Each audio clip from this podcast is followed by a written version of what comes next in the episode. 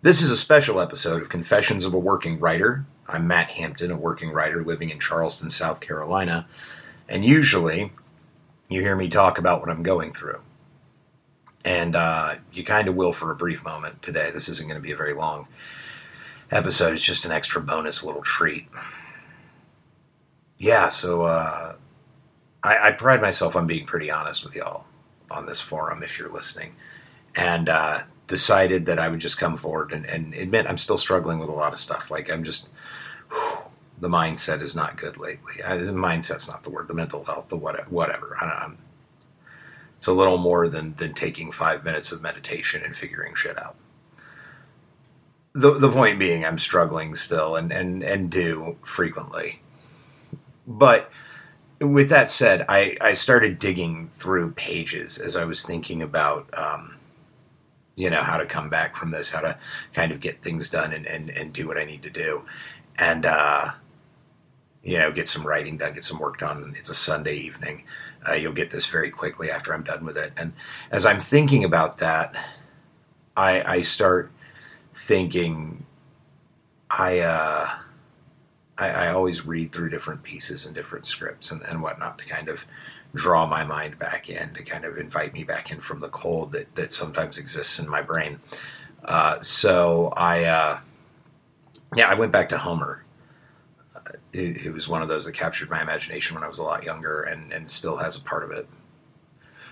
And, and in Homeric epic poetry, there's this really great thing he does. He invokes the muse, right? And I, I went to a presentation about the muse on, on Friday for for an event here in Charleston, and I, I had some difference of opinion, which is fine. That's neither here nor there. Opinion is opinion. That's what it is. Um, but but it, it, I guess I've had this thought about Muse stuck in my head for a little bit, and so uh, you know I read the beginning of the Odyssey, which is the invocation of the Muse. Homer did it every single time he wrote a big epic poem. That's in the Iliad. It's in there. But but I particularly love the invocation and the Odyssey, and I'm trying not to really run on for a long time. So I'll, I'll, get to the point here. So for me, when I'm struggling with this, when I'm having a hard time deciding that I'm going to write again, or I'm staring at the big the blank page or something, uh, I, I often like to go back to Homer's invocation because what he's doing is he's asking the muses, the divine daughters of Zeus, to to come and help him tell the story, and uh, it's it's kind of wonderful and if you're a writer, I mean, at least if you're a writer like I am, these kind of speak to you a little bit. So, um, writer or not, whether you consider yourself a creative or, or whatever, I, I, it doesn't really matter. Um, I don't know. These help me, so I thought maybe they would help you. So uh, this is uh, this is T. E. Lawrence's translation of the Odyssey, and uh, all I'm really going to do is is read it. I'm, I'm just going to give you the invocation of the muse that I hear. And you know what? Maybe this will do good for you. Maybe you'll, maybe you'll be sitting there one day and you'll be like, oh my God, I, I don't know what I'm going to do. And, and you'll feel lost or whatever. Maybe you're working on a piece of writing right now. Maybe it's Sunday night and that novel you've been planning is kicking your teeth down your throat. And, and, you don't know what to do and you're stuck and you're listening to everybody's advice on what you should do and how you should do it and where you should go. And, and maybe you just don't know. So I don't know. For me, this is working. So maybe this will work for you too.